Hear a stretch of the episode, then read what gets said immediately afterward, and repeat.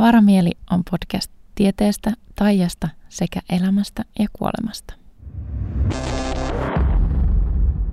Tämän päivän jaksossa mulla on vieraana Noora Korppi ja me puhutaan muun muassa loitsulauluista, miten niitä Noora on esimerkiksi luonut muutenkin musiikista sen ympärillä – NLPstä, kuukautiskierrosta ja kuun kierrosta, eli puhuttiin aika monestakin aiheesta tämän jakson aikana.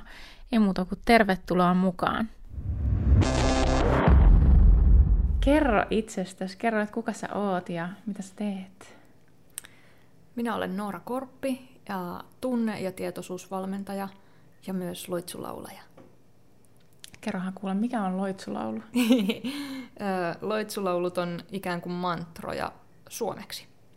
Uu, eli siis vähän niin kuin tämmöisiä, tulee heti mieleen niin kuin shamaanikulttuuri ja se sellainen niin kuin notskin ympärillä laulaminen ja mut suomeksi. Eli tavallaan niin ehkä, onko siinä jotain perinteitä liittyen suomalaisuuteen tai suomalaiseen kulttuuriin. Suomessahan on ollut tätä runolaulu ja loitsulaulu ja itkuvirsiperinnettä, kyllä. Ja luulen, että silloin ammoisina aikoina, kun ei ole ollut telkkaria ja mitä sitten iltaisin tehtäisiin, niin sitten on laulettu. En tiedä, onko ollut, varmasti ollut yhteislaulu ja sitten tietty on niitä tiet, tietynlaisia laulajia, jotka niiden laulujen avulla ää, kertoo tarinoita ja säilyttää sitä perinnettä. Ja sitten kun on siinä runomitassa, niin ne on helppo muistaa ja sieltä saattaa tulla sellaisia tosi pitkiäkin värssyjä. Ja ihan heti alkuun haluan sanoa disclaimerina, että minä en tiedä näistä äh, niin kuin ihan hirveän paljon. Että tuota historiapuolta, no, historiapuolta en ole hirveästi oikeasti edes kaivannut, että olen niin kuin vähän sen jotakin yhden itkuvirsikurssin olen, olen käynyt ja, ja tota, mulla vasta odottaa odottaa pöydällä sellainen, mikä hän hitsi se nyt oli, olikohan se Risto Santanen Loitsu-niminen kirja. Mm. Ää, en ole ihan varma siitä nimestä, mutta mä kävelin kirjastossa ja sitten se kirja vaan sieltä niin kuin huusi minun nimeäni ja siinä tota, oli sitten ker- Vitsi, mä taas, niin kuin, mun piti esitellä itteni, mutta mä lähden heti jonnekin sivuraiteille. Ei mutta se Siinä tota, sit mä avasin sen kirjan, siinä oli joku, oliko se Lönnruutin tai jonkun, niin kuin joku tällainen malli niin kuin siitä, että hypnoosi ja sitten niin kuin nämä loitsusanat ja se, että tai jotain sellaista, siis se vaan vaikutti mun mielestä niin paljon NLPltä, tai se NLP jotain... on siis neurolingvistinen ohjelmointi, sellainen oppi siitä, että miten mieli toimii. Liittyykö siihen alitajunta? Joo, erittäin vahvasti. Mm. Ja sitten mä olin silleen, että tämä on ihan mun kirja. Mä oon opiskellut tosi paljon NLPtä siis niin kuin vuodesta 2013. Et, äh, on ihan kohta sillä yhtä kurssia vai NLP-treenerin myöskin. Uh. Ja tota, joo, niin, loitsut, mitä ne on, mistä ne on tullut ja ää, Miten ne on muutenkaan itse asiassa tullut sun elämään? Niin, siis niin, tavallaan se... se, että sulla oli tuossa niinku, tavallaan eh, vähän sellainen rationaalinen ehkä niinku se tausta siihen, että mitä sä teet, niinku, että tunnetaitoja ja niinku NLPtä on siellä ja muuta, mm-hmm. jotka on niinku tämmöistä, mutta sitten on se taika, Mistä Kyllä. se taika on tullut sun elämään? Joo. Mä voisin ehkä vielä vähän raottaa sitä mun menneisyyden verhoa ja kertoa sellaisen tarinan sieltä taustalta, että minähän olen siis tietotekniikan diplomi-insinööri, vaikka ehkä päälle päin heti arvaisi ja näiden mun juttujen perusteella ehkä tuli ekana mieleen, mutta äh, olen siis ollut siellä tietokonemaailmassa äh, loppuun paloin kymmenen vuotta sitten ja sitä edelleenkin tässä vähän parantelen. Ja oikeastaan se itsensä parantaminen on ollut se, että, että en ole saanut oikein apua sieltä ö, virallisen tahon puolelta lääketieteestä, niin sit, ja sitten oli jotain outoja henkisiä heräämisiä myöskin, niin sitten mä ajattelin, että ehkä mä nyt itse sitten rupean tutkimaan näitä asioita tässä, ja aika paljon on se entinen tiukka luonnontiedeuskovainen hirveä skeptikko joutunut nöyrtymään, kun on löytänyt, että niin kuin kyllä tässä maailmassa on tosi paljon muutakin kuin se vaan, mitä vaikka tieteellinen maailmankuva meille näyttää tai kertoo. Tuohon, voi aika moni samaistua Joo. siihen, että on tavallaan niin kuin NS-entisessä elämässä ollut jotain muuta, vähän niin kuin itselläkin se, että on ollut just sitä skep- tosi skeptistä, mm-hmm. ei edes, vaan, ei edes vaan tervettä skeptisyyttä, vaan sellaista niin kuin tuomitsevaa skeptisyyttä enemmänkin, sellaista ehdottomuutta. Ja sitten sieltä onkin yhtäkkiä jotain kummallista kautta sitten päätynyt siihen, että okei, itse asiassa maailmassa on paljon, mitä mä en tiedä. Joo.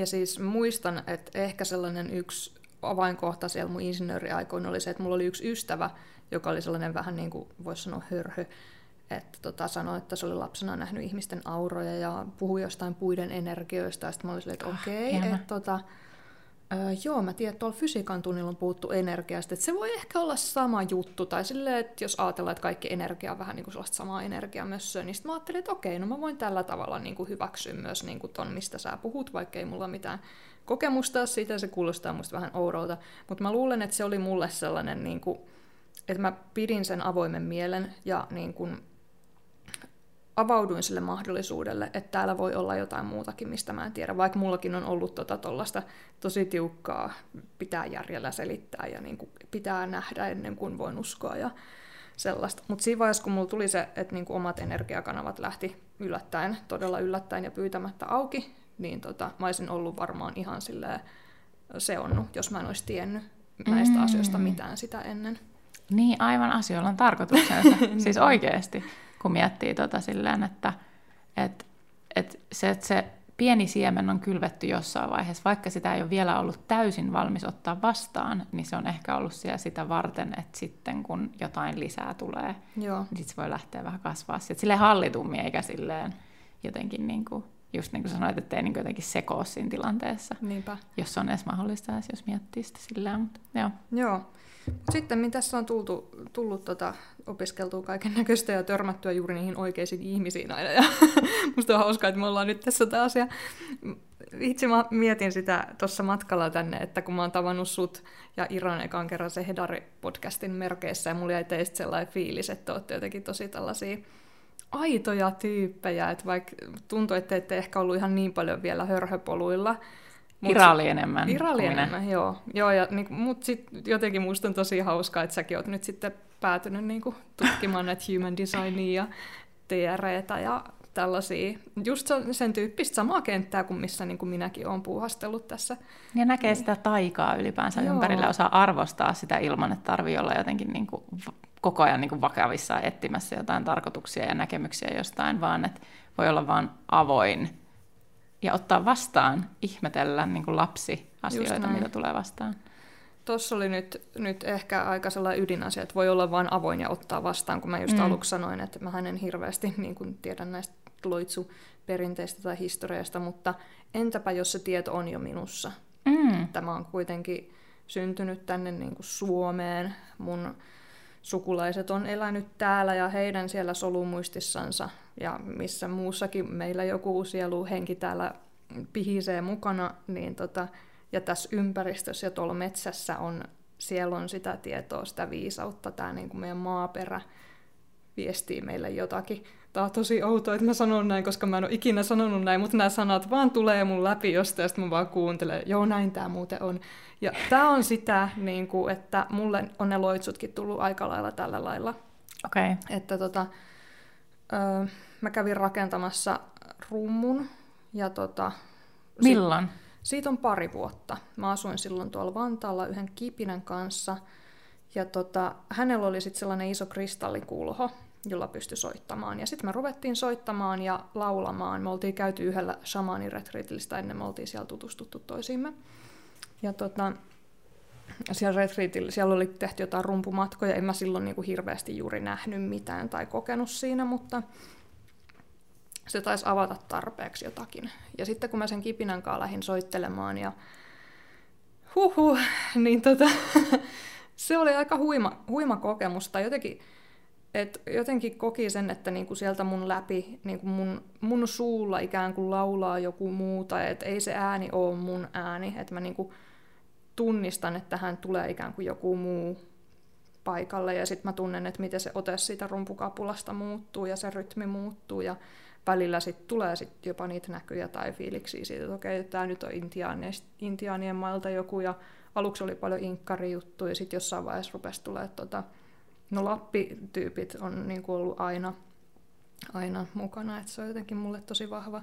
Sitten jossain vaiheessa ollut näitä kelttäjä, viikinkejä, ja muutenkin, kun mä kuuntelen niitä melodioita, kun mä oon biisintekijä muutenkin, että niin kuin mitä melodioita rupeaa vaan päässä soimaan, se on aina suurin mysteeri biisintekijöille, että mistä se musiikki tulee, niin tota, se vaan alkaa soida päässä. Ja, ja sitten niissä melodioissa on just paljon näitä, mitä mä niin olen luetellut, on ne keltit ja viikingit, ja ne on ollut sellaisia ikään kuin, miksi niitä sanotaan, kulttuureita, joihin mä oon kokenut niin kuin vetoja kiinnostusta jo joskus nuorempanakin. Et kun mä oon kuitenkin harrastanut liveroolipelaamista ja sieltä sitä kautta on tullut vaatekaupista löytyy jo valmiiksi sellaisia sellaisia loitsulaulu uskottavia vaatteita. Totta, ei tarvitse rupea itse kyhää niin. No on itse kyllä kyhännyt ne, mutta tota, en arvannut, että niille tulisi käyttöä vielä näissä merkeissä sitten myöhemminkin. Okei. Okay.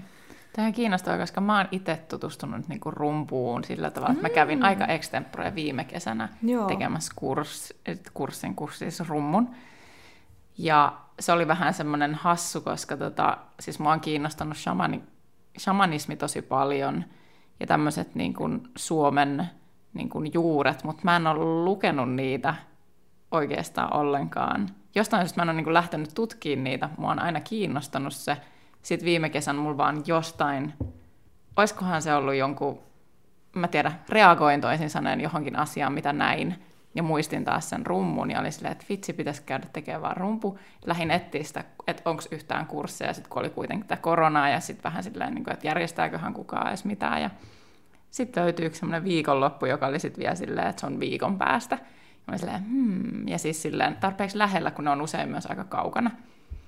Ja sitten mä laitoin yhteystietoni sille tyypille oli silleen, että mahtuuko vielä kautta, niin kuin järjestättekö te edes, niin kuin, että mikä tilanne. Ja sitten se järjestyi, vähän pienemmällä porukalla se järjestyi, mutta mä veikkaan, että jopa se, että mä ilmoittauduin sinne niin viime tinkaan, niin mahdollisti ylipäänsä sen, että se järjestettiin. Ja se oli aivan mielettömän hyvä se kurssi, tämmöinen Kannuska Drums, tämä henkilö, mä en muista sen, niin sitä nimeä, mä vaan muistan niin oikeasti joku Instagram-akkautin kaikista parhaiten aina. niin tota, siellä just niin kuin rakennettiin, alusta asti värjättiin nahkaa ja niin kuin oikeasti oltiin jotenkin semmoisessa, Mielestäni siinä oli vaan niin kuin tosi hyvä olla ja oli tosi kiva rakentaa ja just se, että sen kaikki ne arvot liittyen siihen, että mistä se puu tulee, se ties mikä sen puun tarina on ne nahkat tuli sen tutulta ja se tietää, että miten se käsittelee eläimet ja tietää niin kuin kaiken siitä, mitkä osat siihen rumpuun tulee. Sitten se just sanoo, että ainut asia, mikä siellä ei ole niin kuin jotenkin niin kuin luonnostaan se, että se on liimattu se, niin kuin se kehä sen takia, että ne tappikiinnitykset on tosi hankalia esimerkiksi kurssilaisille, jotka tekee ekaa kertaa, niin opettaa. Ja mä olin vaan silleen, wow, koska Mä yleensä tutkin tosi pitkään, että kenen kurssille mä ikinä edes menen, jotta mä tiedän, että jaksaks mä niin olla sen ihmisen seurassa kautta, haluuks mä kuulla siltä, haluuks mä oppia siltä edes ylipäänsä mitään. Ja ehkä se on nykypäivääkin. Mutta koska mä tämän valitsin tosi niin kuin intuitiivisesti, ja tällä kertaa se niin kuin ainakin kannatti, niin se oli jotenkin, niin kuin, mä olin vaan se, oho, vähän siistiä. Ja sitten mä oon nyt ollut yhdessä semmoisessa, kerran yhdessä semmoisessa rumpupiirissä, se oli tosi kiinnostavaa just se, että me niinku rummutettiin yhdessä, meitä oli kuusi, ja just se, niinku, että käytettiin ääntä, se mitä sieltä tuli, mutta ylipäänsä niinku se semmoinen intuitiivinen rummutus yhdessä, ja siis hassu ajatella, että kuusi rumpuu, ja se kuulosti mun mielestä silti tosi hyvälle, ja ku, kukaan ei niinku miettinyt tavallaan liikaa sitä, että miltä näyttää tai kuulostaa, ja se oli jotenkin, se oli jotenkin tosi ihanaa, että mä niinku jotenkin näen sen, että se rummutus on niin kuin jotenkin, se on jossain täällä syvällä, se on niin kuin olemassa täällä jossain, mutta sille pitäisi löytää just se paikka ja tila jotenkin, tai niin kuin ottaa se, jos sitä ei niin kuin tavallaan ole. Et mä niin kuin, jotenkin se oli jotenkin ihan toi ajatus niin kuin tosta loitsujutusta. Hmm, joo, siis toi, mä haluan ehdottomasti kannustaa kaikki, joilla on rumpu, tai mahdollisuus osallistua rumpupiiriin, että niin kuin todellakin laulaisi siinä mukana, että se avaa siihen ihan uuden se ulottuvuuden. Joo, että mä itse, kun jos mä lähden rummuttelemaan, niin mä en ikinä tiedä ennen kuin mä lähden tekemään sitä, että, että niin kuin lähteekö, minkälaista soittoa lähtee, rupeaks mä laulamaan, onko tänään sellainen päivä, että sieltä tulee pelkkä rummutus, vai onko tänään sellainen päivä, että mä vaan laulan ja niin kuin vaihteleeko siinä sitten jotkut. Ja sitten varsinkin, että jos tekee jonkun toisen kanssa, niin se on, se on hyvin erilaista, että et kandee kokeilla. Mutta niin kuin mä haluan ei kun niin, sä olit sanonut. Ei kun mä vaan just mietin, että miten sitten kun sä sanoit, että sä pidät myös niitä niin kuin loitsulaulu juttuja, niin mitä ne pitää sisällään? Mistä Joo. No mä en vielä kysymys. nyt edes ehtinyt tähän varsinaisesti loitsujen syntytarinaan, koska tässä oli niin paljon background information. Mutta tota, ne loitsut, ensimmäiset loitsut tuli mulle silleen, että kun mä sen kipinankaan niin soittelin, ja jossain vaiheessa mä vaan rupesin laulamaan sellaista, että Nousee liekit maasta maaemon povesta, korventaen kaiken kärsivän, tehden tilaa ilolle isommalle. Ja sitten mä olin silleen, että mikä tää juttu on, mistä tää tulee. Vitsi, mulla tuli ihan kuuma nyt, kun mä lauloinkin, tota, toi on tulennostatusloitsu. Oh. niin tota, sit mä olin vaan se, että okei, nyt oli aika jännä juttu. Ja sitten mä vaan laitoin sen talteen siitä ja en jäänyt silleen miettimään asiassa enempää. Sitten vähän niin kuin myöhemmin mä muistan, että mä illalla taisin itekseni istua siellä meidän kotona ja sitten mä rupesin laulaa sellaista niin kuin rauha, rauhaa loitsua tai semmoista. No mä voisin laulaa ehkä senkin. Rauha talon yhön rauha. Unin rauha. Rauha vain. Ihana kuulostaa. Joo, ja sitten mä lauleskelin sitä ja ää, senkin mä laitoin sitten muistiin ja en taas miettinyt asiaa sen enempää.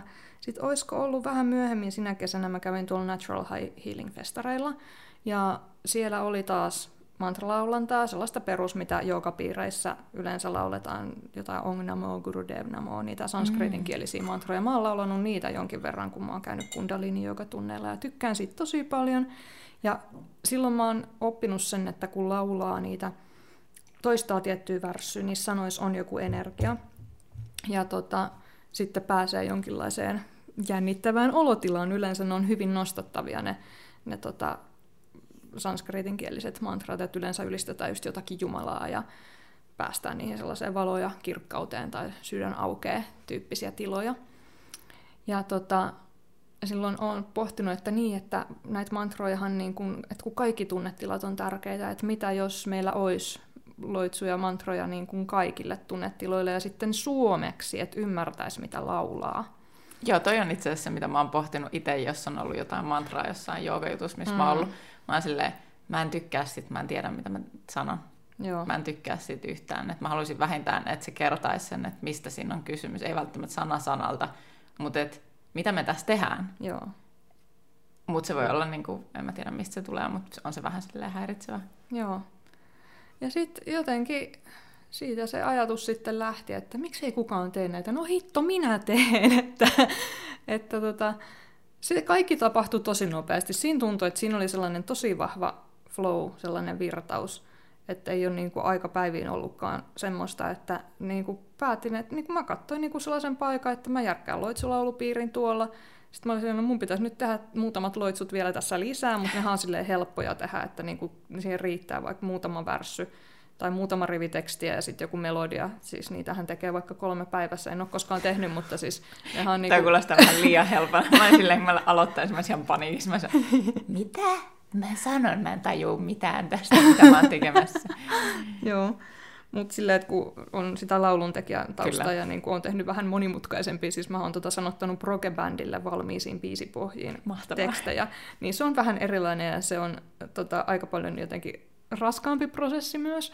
Tai, tai sille, siinä menee niin kuin päiväkausia, kun sitä miettii, että on ollut sellaista tosi kivaa ja helppoa, pikkupuuha, kevyttä puuhastelua se, että Jopa niin kuin palauttavaa. Todellakin, joo. joo. joo. Mutta sitten noissa loitsuus tosiaan on ollut se, että kun mä niinku sain se idea, että mä teen tai sitten mä tajusin, että mulla on jo valmiina näitä loitsuja niinku jonkin verran, ja sitten piti vaan niinku laittaa muutama uusi, ja sitten mulla tuli sellainen, että mä haluan, että tässä on sellainen tietynlainen draaman kaari. Mm. Että mä laskin, että tähän puoleen, sen lauletaan siinä suunnilleen puolitoista tuntia, siinä on loitsulaulupiiri, on yleensä alussa semmoinen, mitä kuuluu kierros, kaikki saa vähän jakaa, musta on tärkeää, että jokainen saa avattua oman suunsa ja vähän kerrottua, että hei, minä olen Noora ja tänään vähän jännittää olla täällä tai mitä siinä ikinä onkaan. Ja sitten sen jälkeen me ruvetaan yhdessä laulamaan ja mm, se ensimmäinen piiri, niin se sijoittu, se oli elokuu syksy. Mulla niin kuin siis syksyn teemassa on yleensä joku semmoinen varjoihin laskeutuminen, ää, ehkä vihan tunne, ehkä jopa pelko ja sitten siihen kuuluu myös se sisäinen tuli, joka puhdistaa. Ja ää, sitten olisi siinä mukana myös toi luojan luonto, semmoinen loitsu luovuudelle. Tuli myös valoyhteys, se on just se minun käden ojennukseni sinne joogayhteisön suuntaan tai sinne, missä otetaan sitä yhteyttä sinne suureen Jumalaan, kirkkauteen, miksikä ikinä sitä nyt kukin haluaa kutsua. Se on mun loitsuista kaikkein korkea värähteisin. Ja sitten siellä oli se rauha. Et mä aloitan yleensä tällaisen, missä käydään siellä varjopuolella, sit siellä viha, siellä on se juuriyhteysloitsu ja muuta.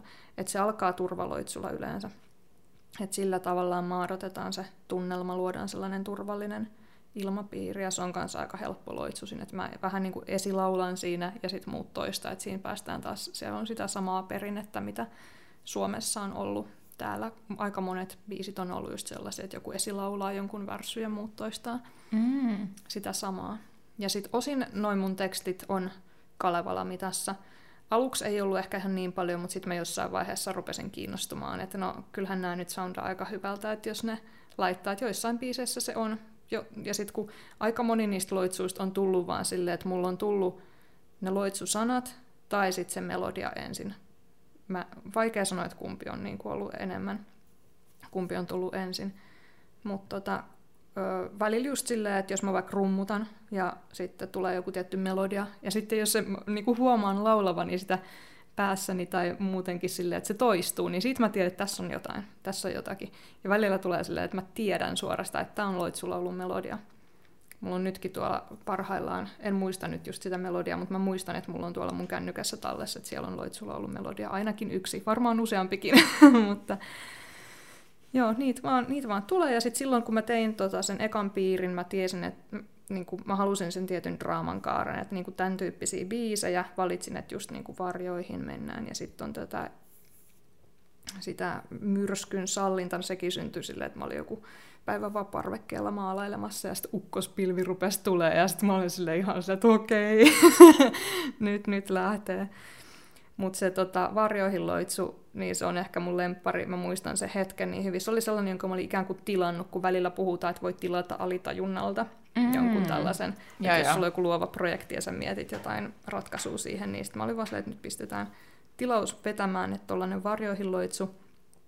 Tota, sitä mä en muista, että tuliko siinä se melodia vai sanat ensin vai tuliko ne yhtä aikaa, mutta mä muistan, että mä olin poimimassa just mustikoita, mä olin ojentamassa mun kättä sinne mustikkaan ja sit mun rupesi soimaan päässä se Varjoihin mä laskeudun lempeämmin. Ja sitten se tuli se biisi sieltä niin kuin värssy kerrallaan niin kuin, mä liikuin vähän matkaa ja sitten sieltä tuli lisää. Mä olin ihan kikseissä, mä olin siellä metsässä ja sitten mä olin, että okei, tää, tää vaan tulee täältä jostakin. Pelottaako sinua koskaan, että sä et muista niitä silleen, että, vai onko sulla jotain niin kuin, silleen äkkiä kännykkä ja sitten siihen no, aika, niin paljon, äkkiä... aika paljon siis tallennan kännykkään juttuja, mutta sitten tota, jos mulla ei ole kännykkää, niin sitten mä vaan laulan sitä, kunnes niin pääsen sinne kännykälle. niin, just toi niin kuin toisto. Itselläkin vähän silleen niin kuin muistilista, pikkasen eri asia, mutta just silleen, että menee kauppa ilman muistilistaa, niin Joo. sitten silleen toistaa niitä tuotteita koko ajan, kunnes on saanut ne kaikki käteen. Joo. Sitten mä haluan kertoa vielä ton lemmennostatusloitsun syntytarinan. Se oli ihan, se on toinen yksi mun lemppari. Tota, mä olin just sellaisessa rumpupiirissä, en ollut aikaisemmin varmaan edes, ei kun olin mä kerran ollut, mutta se oli vähän laimea jotenkin. Mutta se, toi oli sitten taas semmoinen, se oli hyvin voimakas, jengi paukutteli aika kovaa siellä ja piti hirveätä meteliä, meitä ei ollut hirveän paljon. Mutta sitten mulle tuli sellainen ää, melodia, ää, se Ole hai hai ja, ole hai hai ja, hai ja, ole hai hai ja tota mä vaan lauleskelin sit siinä rumpumatkaa ja sitten mä rupesin näkemään sellaista näkyy jostain viikinkien häistä. Mä niin kuin olin siellä itse kattelemassa. Että siellä jotkut meni naimisiin eeppiset maisemat, jotakin vuoria ja vuonoja. Ja, ja sitten jossain vaiheessa tota jotenkin mä näin, että et, niin kuin sit oltiin kuussa siinä kuun sirpissä jotenkin se, mä näin sen parin jotenkin siinä. Ja sitten tota, se oli, se oli, mä vaan jotenkin, tää on, tää on lemmen, lemmenloitsu, kiitos, kiitos niille viikingeille tai mistä ikinä se tulikaan. Ja tota, sanat oli sitten nousellempi maasta, kasvallempi kuuhun. Mm. Nousellempi minussa, kasvallempi muuhun.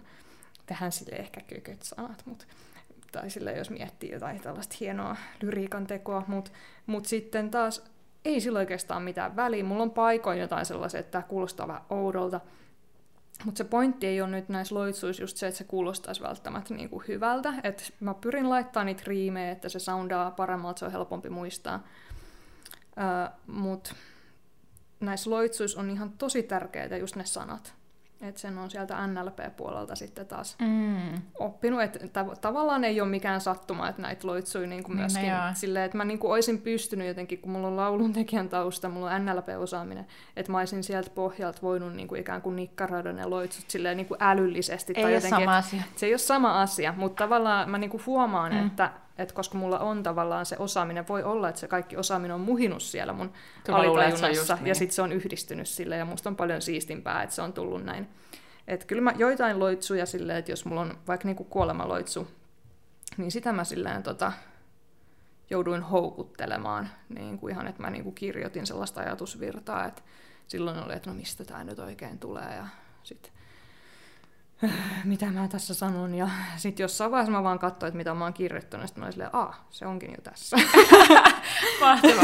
Mutta siis just toi, niinku, siis kyllä mä näen sen just noin, että se tulee intuitiivisesti. Ihan sama kuin niin kuin kaikki, mitä meille tapahtuu menneisyydessä, mitä me luetaan, mitä me kohdataan, jutellaan ihmisten kanssa, niin ne mm-hmm. integroituu meissä itsessämme jossain kohdassa, niistä voi puhua joku kukka, mm. etenkin jos me annetaan sille tilaa. Kyllä. Ja just se niin, kuin, niin sanottu kutsu sinne alitajulle tai intuitiolla, että hei, itse asiassa tämmöistä mä tarttisin, voitko rupea työstää, niin Jep. se tapahtuu siellä taustalla. Joo. Mitä mieltä sä oot muuten entisistä elämistä? Tai silleen, koska mulla tulee tosta heti semmoinen olo, että niin noi viikinkin jututkin, niin noi laulut, niin mä jotenkin haluaisin uskoa ainakin niin, että kuin ihana ajatus on se, että sä oot sun entisessä elämässä ollut katsomassa niitä viikinkin häitä, ja sitten se niin kuin, tavallaan kanavoituu sieltä sun, niin kuin, sieltä sun menneestä, hmm. tavallaan siitä sun entisistä elämistä tai muista, mutta mitä sä ajattelet itse? Mm, No siis tota, mä kyllä uskon siihen, että meillä on edellisiä elämiä, koska mulla on itsellä niin kuin ihan konkreettista kehollista kokemusta siitä, että jotain edellisen elämän niin kuin traumaja vaikka olen purkanut, tai ne on niin kuin purkautunut, ja sitten mä oon todennut, että mulla ei ole tällaista traumaa tässä elämässä, että tämän tarvii tulla jostain muualta, ja sitten kun mä oon vielä, koska mun on ollut tosi vaikea tällaisena insinööriskeptikkona luottaa näihin mun kehollisiin omiin kokemuksiin, niin mä oon kysynyt sitten vielä joiltain niin kuin muilta parantajilta, että onko tämä, niin kuin, mistä tämä oikein tulee, kaksi tyyppiä sitten sanoi mulle, että se kokemus tuli edellisestä elämästä, niin sitten mä jotenkin suostuin uskomaan tähän. Ja, ja tota, joo. Öö, mä oon kuullut myös, että niitä edellisiä elämiä voi olla ihan tosi paljon, siis niin kuin tuhansia. Kyllä. Ja tota, öö, mulla on, mä en hirveän paljon tota, öö, ehkä sit kuitenkaan mietin niitä, että että sieltä tulee niin kuin jotakin, vaikka just jotakin vanhoja tunnemöykkyjä, mutta varmasti siellä on myös ö, hyviä asioita. Ja ei sillä oikeastaan mun mielestä niin paljon väliä, että mä koitan ensisijaisesti keskittyä niin kuin tähän elämään. Joo, siis kannattaa, ehdottomasti. joo, joo, siis ehdottomasti. se on se. Ja sitten toinen ajatus, joka mulla tulee, että joo, voi olla hyvin mahdollista, että olen ollut siellä viikinkehäissä ja se niin kuin sitten virtasi tuossa nyt uudestaan.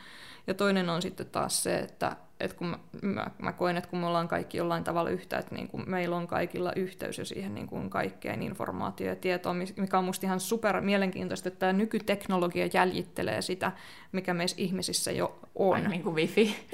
niin. niin tai, tai Google, että kato niin. Googlesta silleen, että ei kun mitä jos mä kysyisin täältä jostakin niin kuin kaiken tiedon alkulähteestä, koska, koska sieltä tota, mulle on just tullut tota loitsukamaa ja muuta. Ja joo. Ja siis mistähän me nyt sitten voidaan mm. tietää. Tavallaan niin kuin, että tiettyyn pisteeseen asti voi spekuloida ja yrittää keksiä niille semmoisia niin kuin selityksiä, mm. mutta sitten taas mun mielestä ehkä siisteintä ylipäänsä kaikesta ajanomaisuudessa on se, että sä voit vaan nauttia siitä, mitä Jep. sun eteen tulee. Jep. Ja niin kuin, tavallaan antaa sen tulla. Ihan niin Joo. kuin mä sanoin, avautua ja antaa kaiken tapahtua. No yksi oli ainakin se, että piti lisätä, että mitä silloin sulla ollut piirissä tapahtui. Et eka on se tutustumisjuttelu, sitten lauletaan ja sitten lopuksi puretaan vähän, että millaista oli. Paitsi, että ihan ennen sitä tulee tuota rumpumatka sitten sinne loppuun, että mä tajusin, että kun mä oon ekan kertaa niitä niin pitänyt, mä oon ollut silleen, että okei, no nyt sitten lopuksi tehdään tällainen rumpurentoutushommeli, en oikein tiedä miksi se tehdään, mutta sitten mä jossain vaiheessa, kun kuuntelin niin kuin joogatunneista, että siellähän on se loppurentoutus, jonka aikana niin kuin se kaikki integroituu, mitä siinä on tapahtunut siinä sun kehossa. Ja sitten mä tajusin, että no tämähän on se sama juttu, että niin kuin taas joku minua viisaampi tiesi ja osasi laittaa palikat oikeaan järjestykseen. Ja tota, sitten niissä loitsulaulupiireissä tavallaan se on sellainen ikään kuin shamanistinen matka eri tunnetilojen läpi. Et siellä, ö, noi, toi on oikeastaan tunnetyöskentelyä, mitä siellä tehdään. Et se tunnevalmentaja minussa on ollut tässä mukana juonimassa tätä hommaa. Ja se on ollut ihan huikea, että kun on joitain tyyppejä, jotka on käynyt sit useita kertoja, ainakin joku neljä-viisi kertaa mukana, ja ne on ollut ihan silleen, että mä oon saanut tästä niin paljon, että ni- niillä on lähtenyt aukeamaan sellaiset tunteet, jotka on ollut muuten jossakin lukkojen takana, että siellä, siellä itketään, siellä saa huutaa ja, ja tota, tanssia ja et se on tosi puhdistavaa. Ja sitten jotkut on kuvaillut, että ikään kuin olisi ollut saunassa sellaisen niin kuin laulusetin jälkeen, niin se on mun mielestä tosi hyvä palaute, että se kite- kiteyttää jotakin. Ja siis sauna, se on, ei kun se oli sisäinen sauna. Joo. Et, joo. Mutta se on niinku kehollista purkamista tietyllä tavalla, että mennään kiertotietä siihen tunteeseen Joo. tietyllä Ja tavalla. sitten ääni, koska meidän ääni on Totta, värähtely ja se saa meidän kehon värähtelemään. Ja vaikka me ei laulettaisi mitään sanoja, niin mä jotenkin luotan, että se, mitä meidän keho, se autenttinen ääni, joka täältä lähtee, on just se, jonka kuuluu lähteä. Ja se meidän ääni on tosi viisas, tai tämä meidän keho on superviisas. Ja se tietää, että mikä on meille hyväksi just siinä hetkessä, jos me vaan annetaan sille lupa. Joo, ja siis toihan on kiinnostava toi äänijuttu siinäkin mielessä, että esimerkiksi vähän taas sivuraiteille, mutta tulee vaan niin kuin mieleen se, että kun mua jännittää ratsastaa hevosella maastossa, Joo. niin mä tiedän, että sehän tuntee se hevonen sen mun Mm. jännityksen, jos mä en muista hengittää esimerkiksi, ja hevosille on vaikka tosi tärkeää, että sen kaveri hengittää koko ajan. Ja jos sulla on sellainen ratsastaja, joka ei hengitä, niin jotain pahaahan on tapahtumassa kohta, jolloin sehän vaikuttaa sitten myös siihen hevoseen, ja silloinhan se tilannehan tavallaan voi eskaloitua vain siksi, että mua jännittää. Niin mähän siis laulan aina aluksi, ennen kuin mä rentoudun, vaikka jos mä menen hevosella maastossa, oli se niin kuin tavallaan minkälainen retki tahansa, niin mua auttaa hirveästi se, ja mä tiedän, että sen kautta just se mun keho rentoutuu, koska mä päästän sitä ääntä, ja samalla mä hengitän tasaisemmin, ja just se niin kuin, jotenkin niin kuin sekin vaikutusta vaan tommosessakin tilanteessa, että ylipäänsä se äänen käyttö on tosi tärkeää, mutta me ei ehkä osata nähdä sitä, plus että me häpeillään sitä hirveästi. Ja mä muistan tässä mun rumpupiirissä, missä mä olin, niin en mä heti ruvennut mitään ääntä pitää, mutta sitten mä uskallauduin sit niinku lopussa, tai siellä jossain puolen välin jälkeen, alkaa niinku kokeilemaan, että miltä kuulostaa, jos mä sanon jotain, ja tavallaan niinku rohkaistuin käyttää sitä, vaikka mä oon tottunut siihen, että eihän mä hemmetti laula. Vaikka musta on siistiä, että muut laulaa, mutta mä oon niinku hiljaa, mutta sitten toisaalta mä oon esimerkiksi lapsuudessa laulanut. Mutta en laula enää. Mm-hmm. Ei ehkä joskus vielä, mutta siis joo, että se, on niinku, se ääni on kyllä niinku isossa osassa. Ei vitsi, mulla on nyt niin monta juttua tässä. Inspiroidun tästä. Siis toi häpeä, joka Mhm. on siinä sen meidän oman äänen edessä. Siis sen takia se laulaminen on niin terapeuttista, kun saa se oman äänensä kuuluviin. Ja tuolla tota, mä sanon aina, että sillä ei ole mitään väliä, miltä kuulostaa. Ei ole väliä, tuleeko väärä sana. Mä itsekin laulan välillä ihan höpöjä, vaikka niinku omia loitsuja. niinku, ja sitten niinku, jos joku sana vähän sinne päin ja melodia menee ties missä, niin pääasia, että se intentio, että, että mä laulan, mä haluan saada mun äänen kuuluviin, mä haluan nauttia tästä tai ko- kokea mitä ikinä näen, mussa herättää, mä haluan aueta tälle kokemukselle, niin se on se kaikkein tärkein juttu siinä. Ja just se, että, että me avataan se meidän suu ja me päästetään se ääni, joka sieltä tulee. Edes niin joku. edes joku, vaikka se olisi aluksi tosi hiljainenkin, Mm. niin se tavallaan jo murtaa sitä häpeää. Sen takia mm-hmm. siis se on se kaikkein paras keino, että me tullaan näkyväksi tai oikeastaan kuuluvaksi mm. sen meidän oman äänemme kautta. Ja sit sitä kautta myös vahvistuu se kyky sanoa, mitä mä haluan tässä elämässä. Ja niin kuin sitä kautta, kun me kerrotaan muille ihmisille, että mitä me tarvitaan, että niin kuin mä voin pyytää asioita, mä voin sanoa, että joku niin kuin ei ole ok, niin sitä kautta, siis se on helvetin niin kuin vahva keino luoda siitä omasta elämästä sellaista kuin se on. Tämä on tosi simppeli, mun tarvii vaan sanoa, pyytää tai sanoa, että niin kuin ei tätä. Eli löytää ja, ne rajatkin. Joo, mulla on yksi rajaloitsukin. Siinä on aika Oo, makea musavideo, mahtavaa. löytyy tuolta YouTubesta, Noora Korpi Music, voit käydä katsomassa. Pitää käydä itsekin. Sieltä, joo. Mutta se, että me tarvitaan se yhteys siihen meidän ääneen ja se uskallus käyttää sitä, niin se laulaminen vapauttaa sitä tosi paljon. Ja se on hemmetin pelottavaa, mm. etenkin seurassa. Jep. Mutta se on tosi, mä koin sen kanssa tosi va, niin kuin vapauttavaksi, että mä olin siis todella iloinen siitä, että mä uskallauduin siihen, koska jos mä en olisi tehnyt sitä, niin mä tiedän, että mä olisin harmittanut jälkikäteen ihan mm. hirveästi. Ja se tuntui tosi hyvälle. Joo. kannustan ehdottomasti siihen. Joo, joo, mahtavaa. Joo. Sitten toinen vielä liittyen tuohon laulamiseen, noin sanat. Se on jotenkin tälleen lauluntekijänä rakastan niin kun tutkii noiden sanojen tarkoituksia ja merkityksiä. Välillä kun on tehnyt kokonaisen ison pitkän biisitekstin, ei mitään loitsulaulua, vaan sellaisen ihan kunnon tarinan. Ja sitten niin katsoo sitä ja muuttaa sieltä yhden sanan. Tai jotenkin huomaa, että jos mä muutan tämän yhden sanan, niin tämä koko tarina, tämä koko teksti muuttuu, tai tämä tunne, mm. tämä merkitys muuttuu. Niin se on, se on huikeeta huomata. Ja sitten niin kun, silloin, äh, mä oon pitkään lauleskellut bändeissä kyllä, mutta se, että mä en ole ihan niin kuin, no oon mä nyt silleen joskus, koska mä rupesin itse tekemään noita tekstejä sitten, olisiko, tulee sellainen luku mieleen kuin 2008 ehkä.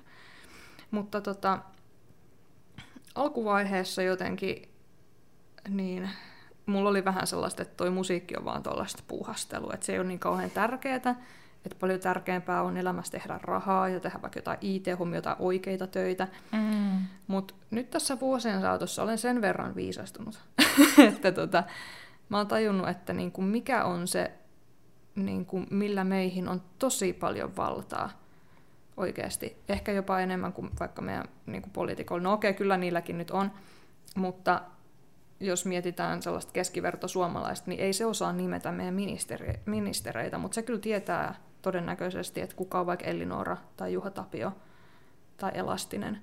Ne tyypit, jotka soi radios, mihin tahansa päin Suomeen mä menen, kauppa, huoltoasema, siellä soi radiossa. Ne tyypit, joilla on niin kuin tosi paljon vaikutusvaltaa meihin. Ne tekstit, ne sävelmät, mitä me siellä kuullaan, niin kuin tosi moni tuntee ne ja niin kuin tunnistaa. Ja se, mitä niissä lauluissa sanotaan, se, mitä sinne kertseihin on kirjoitettu, se muokkaa meidän ajattelu ja minä kuvaan maailmankuvaa yllättävän, siis niin kuin ihan järkyttävän paljon. Ei sitä niin kuin edes tuu ajatelleeksi, mutta siinä vaiheessa, kun mulle aukeni tämä, niin mä tajusin, että minkälainen valta oikeasti on biisintekijöillä. Ja minkä takia nämä loitsulaulut on niin tärkeitä myöskin.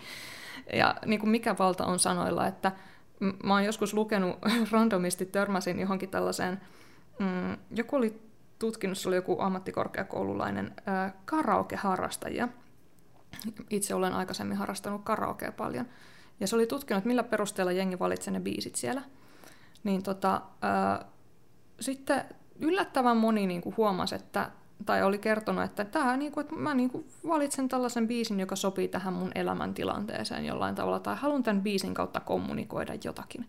Ja sitten kun mä rupesin sille itse tarkkailemaan, että mitä mun päässä soi, että mä oon niinku ihan tietoisesti kuunnellut. Mullahan soi aika paljon just sellaiset, mitä on kuullut vaikka radiosta tai kuunnellut muuten itse. Et varsinkin ne kertsit, koska ne toistuu. Ja sitten kun kuuntelee niitä sanoja ja niinku tutkii, että hetkinen, että mähän käyn läpi just tätä juttua, vaikka niinku se aluksi voisi vaikuttaa sellaiselta, niinku, että se on joku ihan, ihan semmoinen, että eihän tämä nyt liity yhtään mitenkään mihinkään. Niin, ja sitten kun vähän aikaa fiilistelee, niin huomaa, että tässä on muuten itse asiassa aika iso yhteys. Että musta oikeasti tuntuukin tuolta, ja se viesti tulee sieltä jostain syvempää alitajunnasta. Ja sitten kun on tavallaan tajunnut sen, ja sitten niin sen takia noin loitsulaulut on sitä, että niistä toistetaan koko ajan sitä yhtä pientä pätkää. Että se uppoo syvemmälle ja syvemmälle ja syvemmälle, ja sitä kautta se osuu siellä syvällä johonkin juttuun, ja se herättää sen jonkun tunteen, joka siihen liittyy. Tämä on siis niin kuin, todennäköisesti tehnyt kaiken ihan tiedostamattani tätä, mutta siis se tieto on ollut mussa, että niin kuin nyt on hauskaa ensimmäistä kertaa jollekin selittää, että miten mä niinku on, että mikä, mikä se on se juttu. Et musta on ollut hauskaa, että mä oon vaan luonut tällaisen ja sitten jälkikäteen mä oon tarkastellut, että aha, tässä on oikeasti aika paljon viisautta niin kuin käytetty, että miten tämä koko systeemi on tässä rakentunut. Ja näkeehän sen aina niin kuin jälkikäteen mm. paremmin Joo. kuin siinä hetkessä. Joo. Ja se on, se on tosi kiinnostavaa tutkia jotain niin kuin menneisyyden asioita ihan noin niin kuin tollakin just tasolla ei tarvitse mennä sinne, niin kuin aina sinne lapsuuteen, vaan että niin. voi niin kuin tutkia vaan jotain, miten toimii omaa toimintaa tai luontiprosessia. Niin sitten kun sitä alkaa niin kuin havainnollista ja tiedostaa, että mistä se koostuu, Joo. niin se on niin kuin tosi kiinnostavaa Joo. nähdä se. Mä haluan vielä yhden jutun lisää. Että, öö, mä rakastan suomen kieltä. Se on mun tosi kaunis. Se on tosi voimallinen. Meillä on vahvat konsonantit ja mä koen, että on tosi ilmaisuvoimainen kieli verrattuna vaikka englantiin. Että kun mä oon kirjoittanut lyriikkaa suomeksi tai englanniksi, niin, niin jotenkin se, no tietty suomi on mun äidinkieli, mutta tuntuu, että se menee jotenkin syvemmälle johonkin ytimeen se teksti. Ja sitten se, että miten ne sanat soi eri vokaaleilla vaikka että mihin, mihin vokaaliin vaikka loppuu joku sana, että onko se sitten A, joka on avoimempi, E, joka on vähän semmoinen E, siinä saattaa olla vähän semmoista etä, etäisyyttä, kennä etäisyys ja ei-sana, ei-sana alkavat e Aivan. ja sitten taas I on sellainen niin kuin kapea. Niin noi kaikki vaikuttaa, noi noi soinnit, että missä asennossa meidän suu on ja miten, miten, miten se soi. Mut siis en osaa kertoa, miten se vaikuttaa, mutta tämä on just sellaista, mitä niin kuin kehotan ihmisiä tutkimaan ihan itse. Ja siis on ollut joskus jossain laulutyöpajassakin, jossa sitten laulettiin eri tavuilla. Siinä oli jo, jokaiseen chakraan liittyy eri tavu. Ja sitä oli hauska tunnustella, että miten se värähteli sitten kehossa eri tavalla ne eri Kiinnostavaa. Tavut. Mä en ole koskaan miettinyt sitä tolleen. Joo. ihan superhyvä, että sä sanoit tästä. Joo. En mä siis ikinä edes ajatellut, että sillä olisi väliä, että loppuuko se aha, ehe, ihi vai mihin se niin kuin loppuu ylipäänsä. Joo. Joo, mulla on silleen, että jos mä vaikka sävellän, tai on tehnyt, niin kuin, tai mä yleensä sävellän, jos mä teen varsinaisen biisin, että mulla on se teksti. Mun tapa on se, että mulla on teksti ja sitten se alkaa soida mun päässä. Tietty, että jos mulla on sitten taas toisinpäin, että on biisipohja ja sitten siihen pitää tehdä joku teksti ja sitten mä kuulostelen sitä melodiaa ja sitten mä yleensä tiedän, että mä haluan tähän sellaisen tietyn, vaikka kertsis joku tietty laini päättyy sitten aahan, että siellä on sellainen avara fiilis, jos mä mietin sitä melodian kulkua ja sitä, niin niillä sanoilla voi ikään kuin maalata. että mä niin kuin kiinnitän tosi paljon huomiota sanoihin, kun mä teen biisejä. Et kaikki eivät ehkä sitä tee, mutta... Niin, ei välttämättä, ei välttämättä ainakaan niin kuin noin diipisti. Joo. Mutta toihan on tosi hyvä ottaa huomioon, ja siis vaikka niin kuin vaan, kun sä puhuit siitä ylipäänsä, että niin kuin, miten niin kuin, että kun sanoilla on voimaa, niin se on jotain, mitä mä oon tajunnut vasta viime syksynä niin kuin ihan vaan arjessa, vaikka silleen niin kuin perheellisenä, se, että miten pyytää asioita, hmm. kertoa mitä tarvitsee, niin vaikka se, että että en mä tiedä, niin arkinen asia vaikka roskat. Mm. Voisitko viedä roskat tai olisiko mahdollista, että viet roskat? Siinä on taas kysyvä. Siellä on mm. semmoinen niin kuin, mahdollisuus kieltäytyä tietyllä tavalla. Versus se, että sanoo, että mä toivoisin, että sä veisit roskat tänään. Aivan täysin erilainen. Siinä on ehdottomuutta tietyllä tavalla, että vie ne roskat, mutta ei aggressiivisuutta, vaan sitä, että jos sä teet tämän mulle – niin se tuntuu musta hyvälle. Kun sitten, että voisitko, mm. niin siellä on kysymys. No, en mä nyt tiedä, ei mua oikeastaan huvita.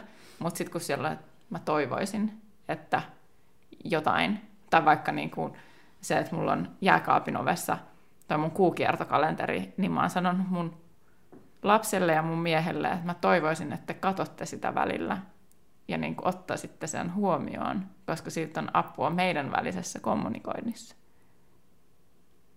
niin sitä kautta esimerkiksi, että miten paljon niillä, niin kuin toikin on vain yksi esimerkki, yksi sana, toivo. Mm. Mutta se, että miten erilainen se on tai miltä se, niin kuin, mitä se antaa tai vaikuttaa, Joo. niin se on niin kuin kiinnostavaa. Joo. Mä itse törmäsin tuohon sanojen vaikutukseen jo silloin, kun mä rupesin opiskelemaan NLPtä. Mm. Et sieltä mulle ehkä kaikkein tärkein, mikä on jäänyt mieleen, on ollut se, että että jos mä sanon, että ulkona on kaunis päivä, mutta siellä sataa lunta, tai jotakin. Niin se muutto tavallaan kumoaa sen kaiken, kaiken. mitä mä oon sanonut edellä. Niin mä voin sanoa, että ulkona on kaunis päivä ja sataa lunta. Tai, tai ja sataa räntää. Et, no mä en ole varma, oliko hyvä paras esimerkki, mutta se ja-sanan käyttö se, silloin, kun normaalisti ehkä sanoisi mutta, niin siitä, sen mä opettelin silloin ja se tulee nykyään tosi automaattisesti sellaisissa tilanteissa palautteen antamisessa on ehkä mm. paras, että sä teit tänään tosi hyvää duunia ja sä voisit seuraavalla kerralla kiinnittää vähän huomiota näihin pariin yksityiskohtiin. Se oli vielä konkreettisempi, joo, joo. joo, joo ehdottomasti. Ja mä oon siis itse alkanut pohtia tuota NLPtä, että pitäisikö mun käydä kurssittaa itteni. Siihen mä en ole ihan vielä varma, koska siis se on hassu. Mä oon lukenut yhden NLP-kirjan joskus yläasteella, mm. mutta silloin mä luin sen semmoisella manipulointiajatuksella. Eli enemmän sellaisella, niin kuin, että miten mä voin hyödyntää sitä siihen, että mä voin hyötyä muista. Mm. Eli se kuva, mikä mulla oli ylipäänsä NLPstä jostain vaiheessa, niin kuin siitä, että sitähän se on, mutta eihän se ole. Et ei se todellakaan sitä, vaan sillä voidaan oikeasti niin kuin auttaa tosi isoissakin niin kuin käsittelemään asioita sillä tavalla tai semmoisella tasolla, tavallaan uudelleen ohjelmoimaan, sitähän se on, uudelleen ohjelmoimaan tiettyjä juttuja, ehkä uskomuksiakin, mitä päässä on, ja niin kuin tekee sillä niin kuin asioita, mitkä hyödyttää sun arjesta tosi paljon sua itsees, niin kuin sun sisäisessä prosessissa – niin se on alkanut, siksi se on alkanut nyt mua kiinnostaa niin kuin sit taas tälleen, no on se kiinnostanut jo pidempään, mutta siis sillä, että se on jäänyt mulle nyt pyöriin, niin kuin, että pitäisikö, pitäisikö, Joo. pitäisikö, mutta katsotaan. Suosittelen vahvasti ja siinäkin suosittelen kuuntelemaan sitä intuitiota sen suhteen, mm-hmm. että kuka on se sulle oikea opettaja. Et, äh, tunnistan ton, että et, et, et ole ensimmäinen ihminen, joka on tullut kertomaan, että NLP on manipulaatiota. Äh, Itelläkin saattoi ehkä olla vähän sellainen käsitys aluksi, mutta mun NLP-opettaja Marja-Leena Savimäki itse asiassa Vantaan aikuisopestossa oh. opettaa, on tosi hyvä. Niin tota, hän sanoi, että NLP, että jos, on manipu- jos NLPtä käyttää manipulointiin, se ei ole silloin NLPtä, koska NLPn perus, niin kuin yksi sellainen periaate siellä, perusoletus on se, että niin kuin sen pitää olla jotenkin ekologista, eli että puhutaan sellaista ihmisen ekologiasta. Että, tai niin eettistä. Niin, niin. Joo. Että se niin kuin on ok sille ihmiselle, mitä sillä tehdään. Et mä itse käytän lähinnä vaan valmennustilanteessa. Tai no NLP on niin kuin älyttömän laaja käsite, että mitä kaikkea on. sinne niin kuin sisältyy, että se on sellainen tietynlainen sateenvarjo termi, ja sitten sinne on alle poimittu paloja psykologiasta, ja sitten siellä on mallitettu, eli otettu mallia siitä, että miten jotkut tosi taitavat terapeutit, hypnotisoijat, tai jotkut muut kielitieteilijät niin kuin käyttää niitä omia taitojansa. Ja sitten sieltä on poimittu ne, jotka on niin kuin tehnyt se NLP, niin mun mielestä ne vaikuttaa ihan, ihan tosi neroilta tyypeiltä. Toi on niin, kuin niin huikea toi systeemi, ja mä oon oikeasti ihan tosi nöyränä sen edessä, vaikka mä oon näin monta vuotta opiskellut, silti tuntuu, että siellä on ihan valtavasti vielä opittavaa lisää. Ja se, mikä on NLP-erikoisuus, on se, että kun siellä työskennellään siellä tiedostamattomana mielen kanssa alitajunnassa, niin tota, huhu, niin sitä on vaikea mitata. Että niin kuin se insinööri minussa on ollut ihan ihmeessä, että mitä hittoa tässä tapahtuu. Että mä huomaan kyllä, että joku muuttuu, mutta en mä osaa selittää. Että miten? Että tai mitä niin kuin, tässä niin. Niin on meneillään.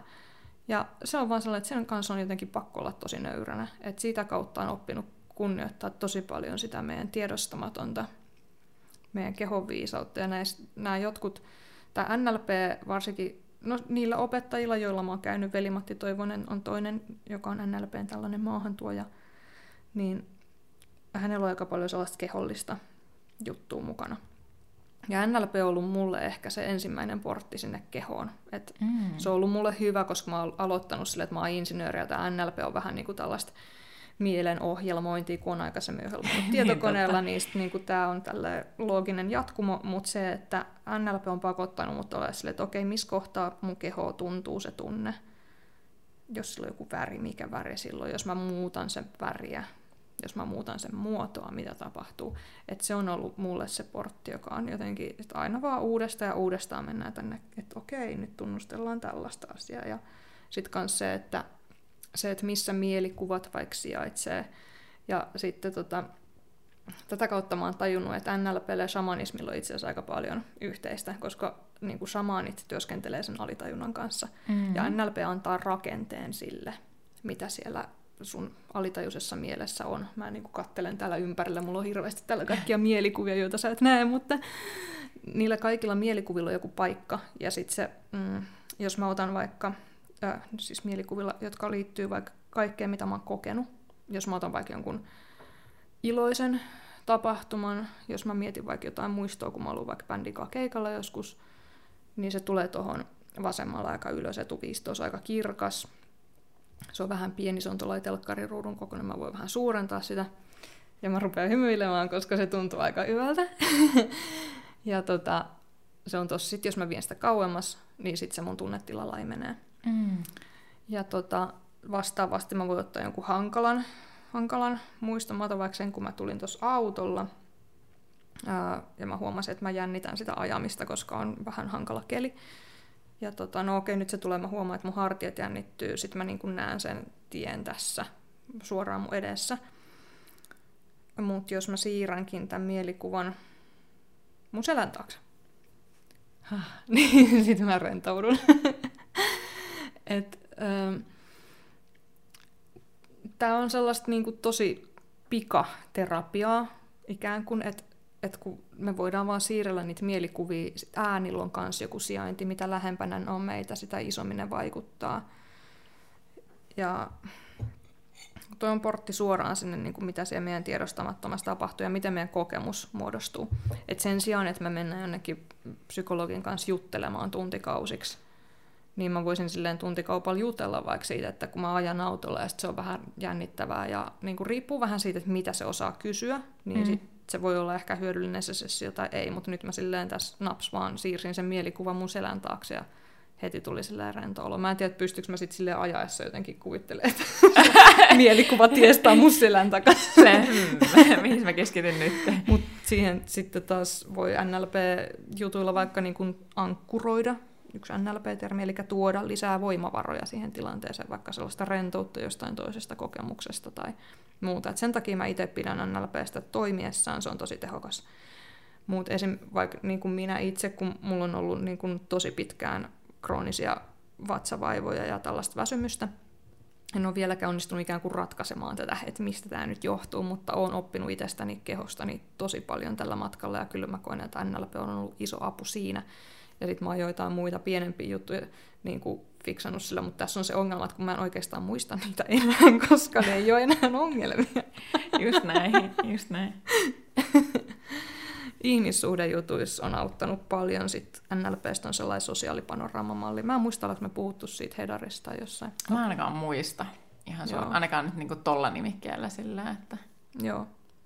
Mutta se rupeaa olemaan sitten taas niin iso köntti, että siitä, mä oon tehnyt YouTube pari videoa, jos kiinnostaa, miten ihmissuhteet on rakentunut. Ja sulla muutenkin niin... on siis niin kuin musiikin lisäksi YouTubessa myös niin kuin On, joo, ihan, joo, hyvä. Kiitos tämmöisen. muistutuksesta. Siellä on mun tämä hölötyskanava, ihan löytyy nimellä Noora Korppi. Joo, ja erittäin niin kuin mun mielestä hyvää kamaa siellä, että kannattaa käydä.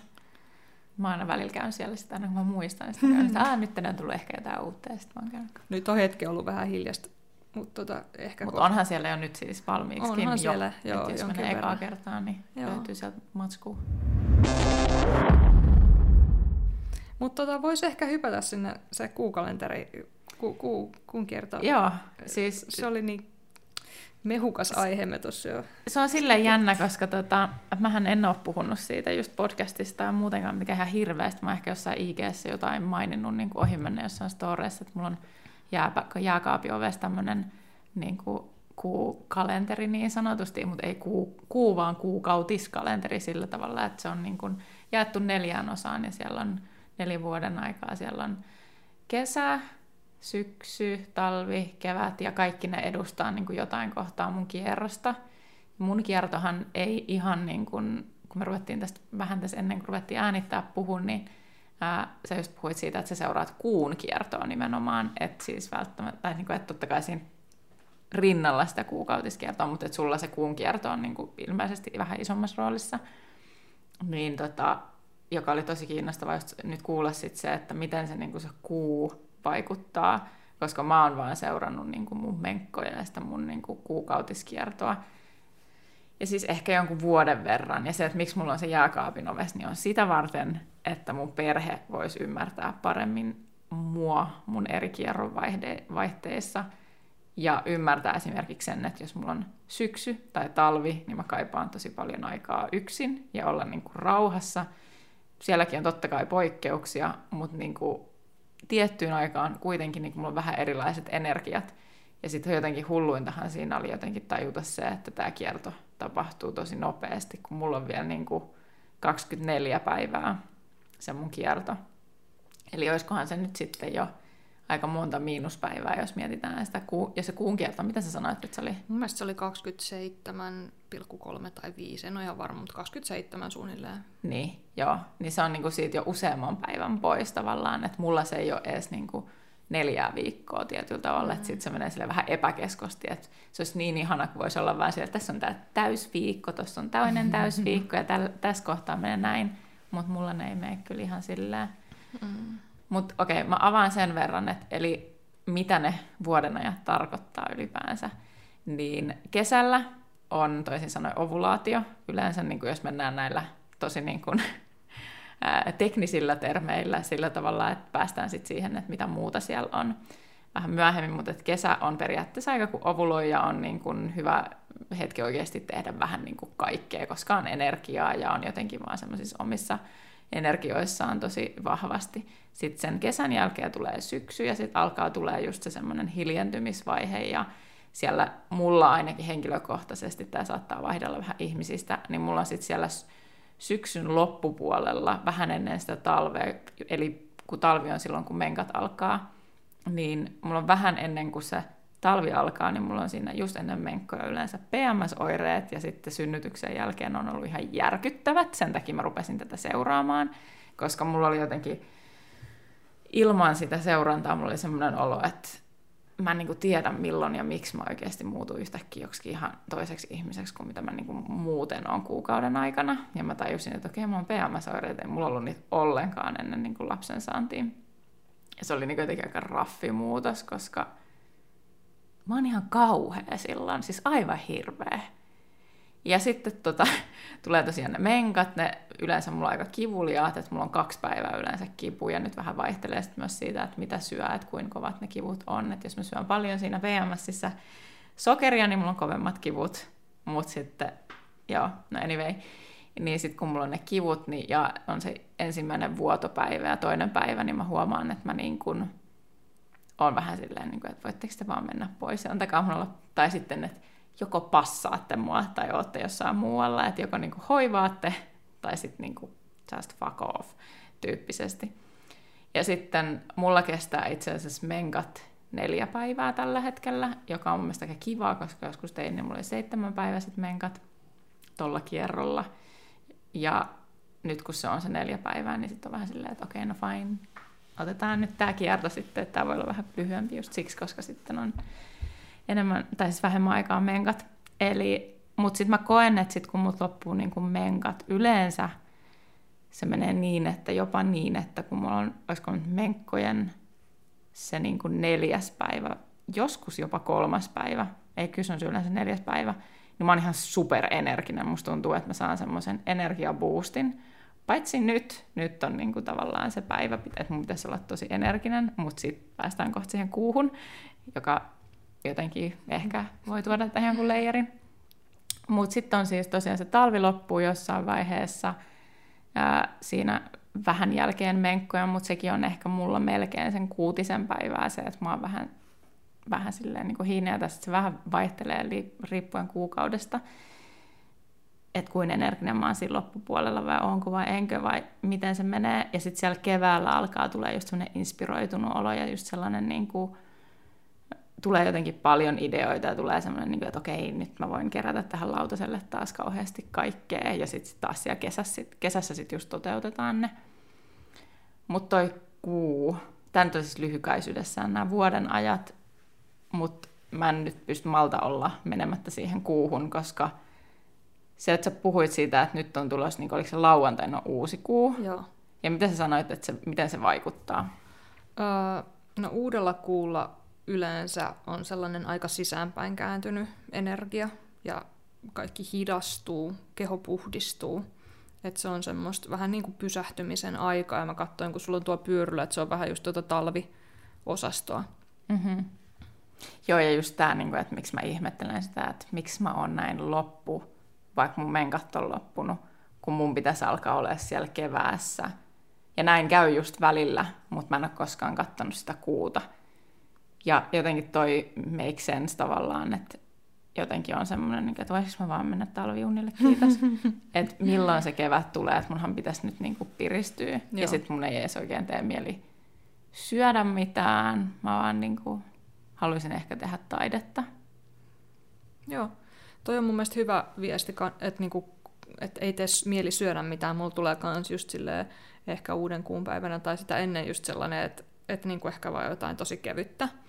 Ja se on hyvä, koska just silloin uuden kuun aikaan se keho niin kun tosiaan haluaa putsata itsestänsä asioita, että silloin niin kuin ravinteet ei imeydy toisin kuin vaikka täysikuulla, että joku jostain luin, olisikohan se ollut sitten se ylä, ylä, yläkuu.com, eli vähän niin kuin yläkuu, mutta ilman äänpistä. Juuri näin, vähän Siellä on aivan huikea Anne Pöyhösen kirjoittama kuukalenteri päivittyy kerran uh. kaksi kertaa kuussa, koska se aina uudella kuulla ja sitten täysikuulla ihan himmeä tietopaketti.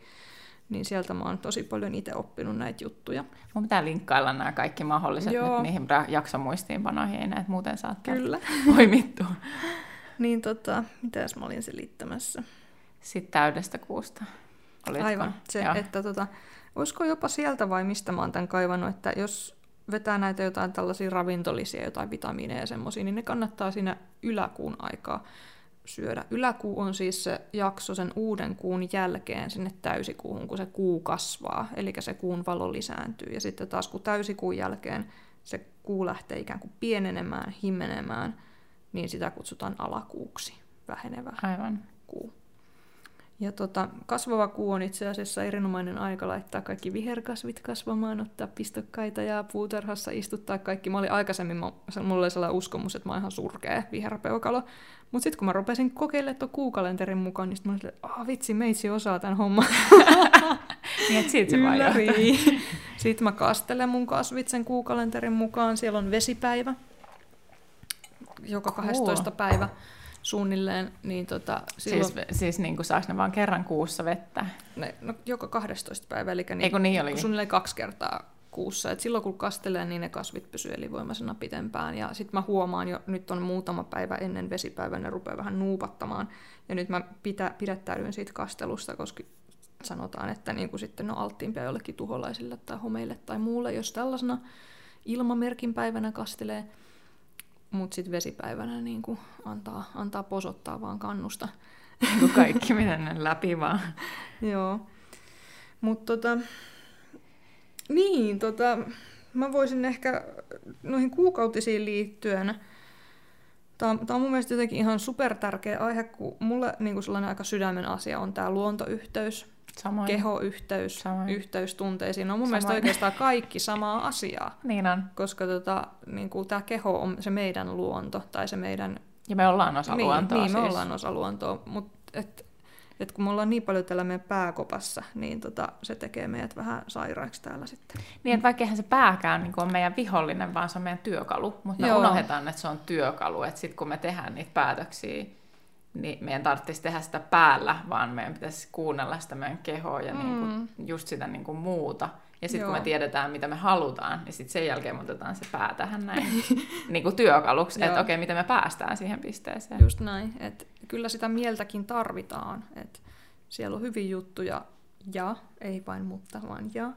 Ja, ja sitten voidaan myös kuunnella ja kunnioittaa sitä kehon viisautta. Just ja nämä on sellaisia juttuja, että näitä on tosi vaikea ymmärtää, että mistä, mistä mä nyt tässä puhun, jos ei itsellä ole kokemusta siitä, että mitä se on se kehossa oleminen, kehon kuuntelu.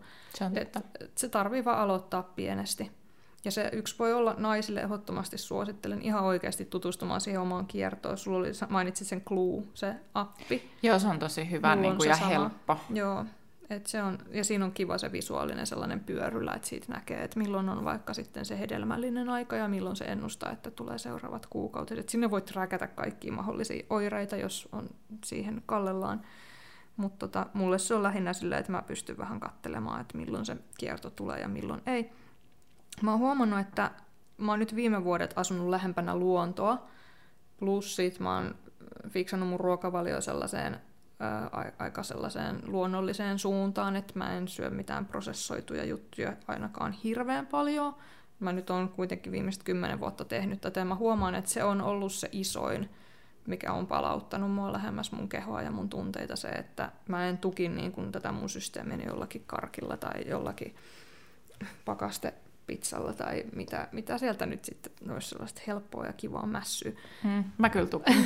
Ja ihan tarkoituksella Joskus, välillä. totta kai Niin. mun mielestä. Ja Mutta niinku ei silleen niin joka päivä. Niin, mutta sitten mä just silleen, että no totta kai, että kyllä niinku elämään kuuluu nautinto, että kyllä mäkin silleen vedän vaikka jotain, mä syön jotain gluteenitonta lakua ja välillä jotain jäätelöä, vegaanijäätelöä ja Mm. tämmöisiä siis. Joo, ja sitten totta kai se on jokaisen oma asia ja tälleen, mutta mm. sä oot Mm. löytänyt niinku sen kautta sen. Joo, Joo.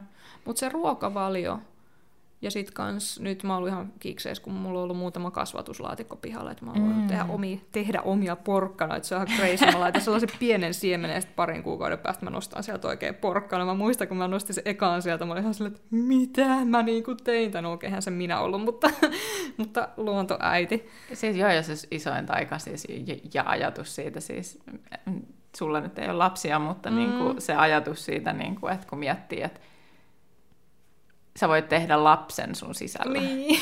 Sekin siis kasvattaa lapsen. crazy. Mm. Ja sä et edes tiedä, mitä sä teet. Edes sen jälkeen, ehkä ennen sitä. Mutta se vaan tapahtuu, sun keho rakentaa toisen lapsen, Joo. siis toisen ihmisen sun sisällä.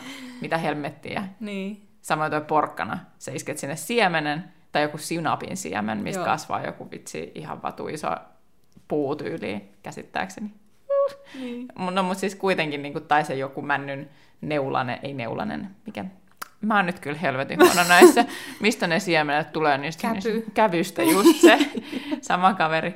Niin tavallaan se, että miten iso asia sieltä voi niin kuin kasvaa. Ja sitten se, että kuinka nopeasti, vaikka jotkut retiisit on mun mielestä mielettömän outoja, koska sä saat retiisejä niin kuin tyyli viikossa Okei. melkein, jos on niin kuin aurinko ja sitten Jeesus. oikeat niin kuin olosuhteet, kun taas porkkanaa kestää skidisti pidempään. En mä tiedä miksi. Tai sitten vaikka joku persilja, sitten kun se päättää rupea kasvaa, niin sitä tulee sitten silleen kunnolla. Mm. Ja päättää rupea kasvaa yläkuulle, jos sen laittaa. Mm, eh, Ehkä. Mut Siis rupea tota- tutkimaan tätä Mut, asiaa.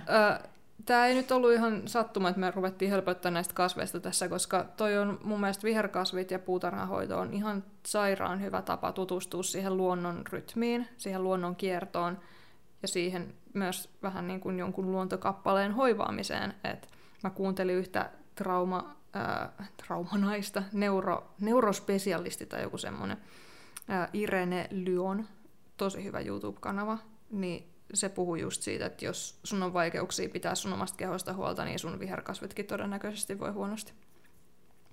Sitten mä olin silleen, ah, this makes sense. Mm. et, et tavallaan ne on opettanut mulle jotenkin sellaista, että mä, ai, mä, no, ne kasvit on ihan mun vauvoja, että mä oon niin, kuin niin silleen, että mä oon niiden äiti. Saa mä, hoivaa. mä kyllä hoivaan niitä, mä oon niin tarkka niistä. Joo, ja mä oon ihan murheen murtama, jos sit tulee joku ruskea lehti tai joku länti tai joku harsosääski jossakin menee, niin sitten se on hirveätä. Mutta siis ne kasvit ja se luontosuhde tulee, se on yksi hyvä tapa niin kuin lisätä Tutustua. sitä Mm. luontosuhdetta. Myös ehkä just se ruoka, tiedostaa mitä syö, mistä se ruoka tulee, villiyrttien kerääminen. Sitten tosiaan se oma kuukautisrytmin kierron seuraaminen ja sitten se kuun seuraaminen.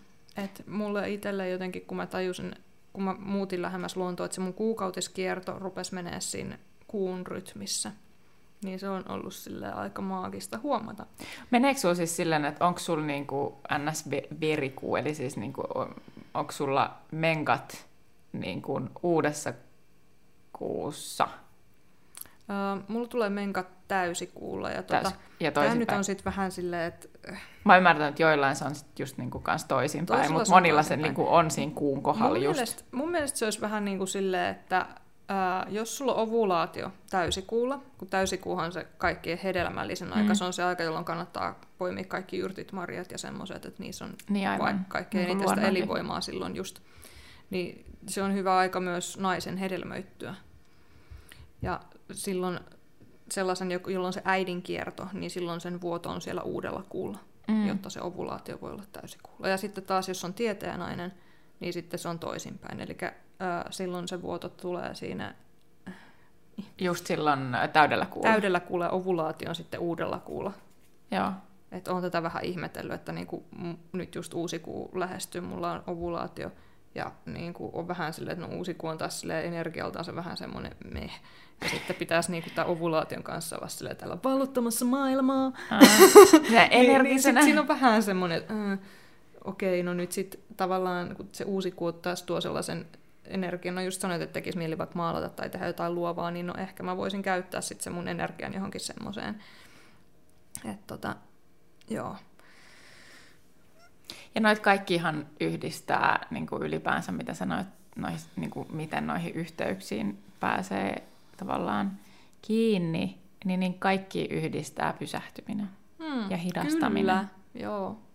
Ja se on mun mielestä tosi tärkeä jotenkin hyvinvoinnin kannalta, niin kuin kokonaisvaltaisen mm-hmm. hyvinvoinnin kannalta, sen, että sä saat yhteyden itseesi, mm-hmm. luontoon, muihin ihmisiin niin kaikki se vaatii, ja se, että sä pystyt vaikka edes nauttia sun elämästä, niin se kaikki vaatii sen, että sä pysähdyt joskus. Todellakin. Katot ympärillesi ja niin kun hengähdät välillä, sallit itsellesi asioita. Ja esimerkiksi mulle se, että mä rupesin seuraa edes niin kun mun kuukautiskiertoa, ja mä tajusin, että mulla on tiettyyn aikaan kuukaudesta se, että okei, jos se sykli on se neljä viikkoa, mulla se nyt menee vähän pienemmäksi, mutta niin jos se nyt olisi se neljä viikkoa, niin jokainen tämmöinen vaihe on vaan viikon. Ja niin kuin mä tuossa sulle sanoin aikaisemmin, niin se niin kuin jotenkin blo, niin kuin oikeasti räjäytti mun tajunnan, mä oikein tiedä hyvällä vai huonolla tavalla, mutta niin kuin räjäytti mun tajunnan se, että mä tajusin, että mulla on tavallaan kaksi viikkoa kuukaudesta semmoista, että mä oon elinvoimainen, ja kaksi viikkoa mä oon silleen, ah, oliko tää tässä? Eli niin kuin, jotenkin sen ymmärtäminen ja sen salliminen, ennen kaikkea se salliminen, että pystyy olemaan silleen, että okei, varsinkin jos sen pystyy laittamaan johonkin paperikalenteriin, miksei kännykkäänkin, ja sitten niinku, no nyt kun on yrittäjä, niin pystyy vielä niinku kaikkein eniten niinku vaikuttaa siihen, että mitä sulla on ja mihin aikaan kuukaudesta. Ja sitten kun pystyy siitä Kluestakin ilmaisellakin oikeasti seuraamaan kaksi kuukautta eteenpäin, jos ne on niinku säännölliset ne menkat, niin sä pystyt arvioimaan, että okei, tuossa mulla on niin kuin syksy ja talvi, mitä kaikkea mä otan tuohon, vai otanko mitään. Työstänkö mä jotain tässä, vai otanko mä tähän niin kuin aikaa sille luovuudelle ja sille pysähtymiselle, luonnossa kulkemiselle ja niin kuin tämmöiselle niin kuin sisäänpäin kääntyneisyydelle.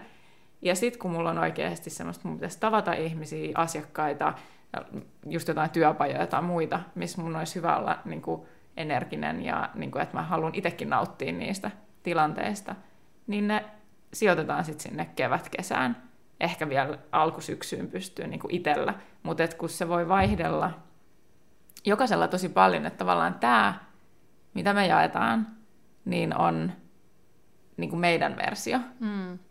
Niin siksi se on sitä suuremmalla syyllä niin tosi tärkeä ottaa niin itselle se silleen, että okei, okay, nämä asiat toteutuu, nämä asiat mä jaksan tehdä tähän aikaan – ja näitä asioita mä en jaksa, ja onko mulla tässä on tätä sisäänpäin kääntyneisyyttä, pystyisikö mä raivaa sille tilaa vaikka perheellisenäkin, tai voisiko siitä tehdä jonkun semmoisen siistin jutun, että kun tällä, tällä tota, ovuloivalla henkilöllä on ää, tulossa PMS-oireet ja tarvitaan hoivaa, niin voisiko se olla joku semmoinen perhejuttu, että jos se on sitten se karkki tai sitten vaikka vaikka vaan mansikat tai joku vesimelo, niin mikä ikinä nyt onkaan semmoinen, millä haluaa tavallaan itteensä niin kuin jotenkin hoivata, oli se ruoka tai joku tahansa muu, niin tavallaan se, että sitten se koko perhe saisi nauttia siitä, eli niistä menkoista tulisi niin kuin myös hyvä kuva niille mm-hmm. jälkeläisille, ja sitten se ei olisi tabu, vaan että se olisi niin kuin, että okei, tälleen tämä toimii, ja näin mä voin ottaa huomioon se, ja että hei, että tässä ää, äiti tarvii tilaa. Mm. Ja ehkä sitten joskus se teini, jolloin menkat. Ja mm. niin kuin silleen, että se jotenkin pystyttäisiin luomaan se pysähtyneys, se niin kuin hidastaminen ja se niin kuin yhteys siihen omaan itseensä niin kuin jo alkupolulla. Hmm. Ja niin kuin tälleen, kun mä oon perheellinen, niin mä nyt sit oon heti silleen, niin kuin perhe, perhe, perhe pitää ottaa Joo. huomioon näin. Mutta siis se, että mutta myös miksei niin kuin muutenkin sillä, että esimerkiksi se, että, että ystäville, tutuille, sukulaisille tuoda esiin, niin kuin puhua siitä avoimesti, vaikka sekin on taas sellainen asia, mikä hävettää, mutta niin kuin, tavallaan hälventää sitä häpeää mm. sen ympärillä ja tuoda sitä, että hei, mä kunnioitan mun kehoa, Joo. mä kunnioitan mun yhteyttä itseeni ja ympäristöön, joten teidänkin täytyy kunnioittaa sitä. Ja jotenkin niin kuin se kommunikaatio, niin okei, okay, kuulostaa kuin jotain, niin kuin maailma muuttui totaalisesti, mutta itse asiassa kyllä. Koska nyt kun mulla on syy sille, että mä oon sisäänpäin kääntynyt ja mä saan olla, muhun saa sattua. Ja jos muhun sattuu, niin mä saan olla myös rauhassa. Ja mä voin katsoa sitä Netflixiä vaikka koko päivä, jos musta tuntuu sille ja se on mahdollista. Niin että sen voi itselleen sallia eikä sille vaadi itseltään koko ajan ihan helvetisti, niin kuin kaikki tekee. Joo, tuo on niin tärkeä, kun mä mietin tota työelämää, että sehän menee sellaisessa kahdeksasta neljään syklissä, se menee tuossa miesten, miesten rytmissä, että kun miehen hormonitoiminta menee niin kuin kellon ympäri tietyllä mm. tavalla, ja naisilla se menee kuun kierron mukaan, tai mie- miehillä se rytmi seuraa aurinkoa ja naisilla kuuta.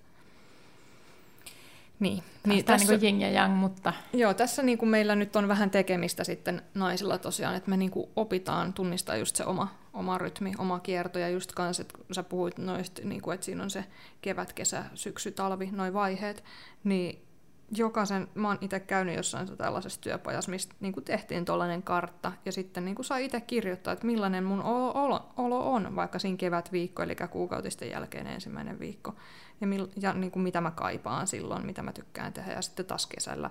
Ja niin kuin se, siellä on eri, eri ihmisillä eri juttuja. Se just. Ja sitten mun mielestä tosi tärkeä siinä oli miettiä just se kuukautisten aika, että mitä mä tarvin just silloin voidakseni hyvin, niin kuin vaikka sitä hoivaa, jonkinlaista lepoa, sellaista lötkö, lötköttelypäivää, että ei ole pakko tehdä mitään. Musta olisi niin ihanaa, jos niin kuin naisilla voisi olla tuolla työelämässäkin yksi päivä kuusta niin kuin sellaista kuukautislomaa. Musta se olisi niin, kuin niin mahtavaa. Nyt tietty, kun on tällä oman itsensä rouva. ei kukaan sano noin, mutta enkä mä halua olla rouva, ei kun kuningatar mieluummin. Okay. niin, niin mä voin ihan itse päättää sitten, että milloin mä teen niitä juttuja. Ja sitten kun voi, niin totta, niin kuin olisi tosi hyvä sitten tosissaan myös pitää kiinni siitä, että, että just laittaa kalenteriin, että milloin, milloin niin kuin ennustaa, että on ne omat kuukautiset. Jos se menee siinä tietyssä rytmissä, niin sittenhän se tietenkin on helpompaa, mutta koska sehän ei aina mene, niin, niin se on sitten asia erikseen. Plus sitten tosiaan tuo kuu tuo ne omat haasteensa, että mä itse rupesin kiinnostumaan siitä, kun mä huomasin, että mulla on hyvin intensiivisiä tunneprosesseja, että niin kuin kehosta lähtee purkautumaan jotain vanhaa sellaista vanhaa ryönää niin sanotusti sieltä tunneosastolta, että ne tulee yleensä just uuden kuun ja täyden kuun aikoihin. Että niissä on vähän erilainen se viba. Ja sen takia on hirveän kätevä, jos ne kuukautiset sattuu olemaan vaikka samaan aikaan, niin sitten ei tarvitse hirveän montaa kertaa kuussa käsitellä niitä juttuja. Ja PMS mun mielestä, tai siis se kuukautiskipu ja ne kaikki muutun ihan kummalliseksi, on just sitä, että sieltä lähtee ne vanhat tunteet ja kuonat liikkeelle ja antaa tulla vaan. Että mun kuukautiskivut on hälvennyt tosi paljon sitä mukaan, kun mä oon tehnyt tunnetyöskentelyä. Ja välillä on kuukautisia, että niin kuin ei, mä hädin tuskin huomaan, että sieltä vaan tulee jotain verta ja sitten silleen, että en niin huomaa mitään kipuja. Jossain vaiheessa mulla on ollut silleen, että mulla on niin kuin aina päänsärky, ehkä jopa migreeni kuukautisten aikaa, mutta nykyään ei, ei enää ole. Ja mä uskon, että toikin niin kuin on mahdollista tapahtua just sen kautta, että koska kuuntelee niin paljon sitä mm, kehoa joo. ja tukee sitä systeemiä joo. niin paljon, että, siihen, että kyllähän mäkin niin kuin tiedän, että mä niin kuin ammu itseni jalkaan sillä, että mä oikeasti on silleen, mun tekee mieli karkkia, suklaata, just ennen kuin menkat alkaa. Ja mä tiedän, että jos mä en niin tekisi, mm. niin ne ei olisi niin kivuliaat. Ja sitten mä just ennen sitä vedän silleen jonkun puoli kiloa kaikkea sokeria mm. pelkästään. Ja sitten vaan seuraavan päivän sille, aah nyt ne menkat alkoi ja mm-hmm, sattuu. Että niinku, kyllä mulla on niinku kokemus myös siitä, että silloin kun on pystynyt ruokavaliolla tukea sitä, Joo. niin niin kuin mun tapauksessa se on toiminut se ruokavalio siihen esimerkiksi, että se on tukenut sitä, että ne kivut ei ole välttämättä ollut ollenkaan. Tai sitten siellä on ollut ihan semmoista pientä kipuilua, että jollain lämpötyynyllä on niin kuin pärjännyt. Joo.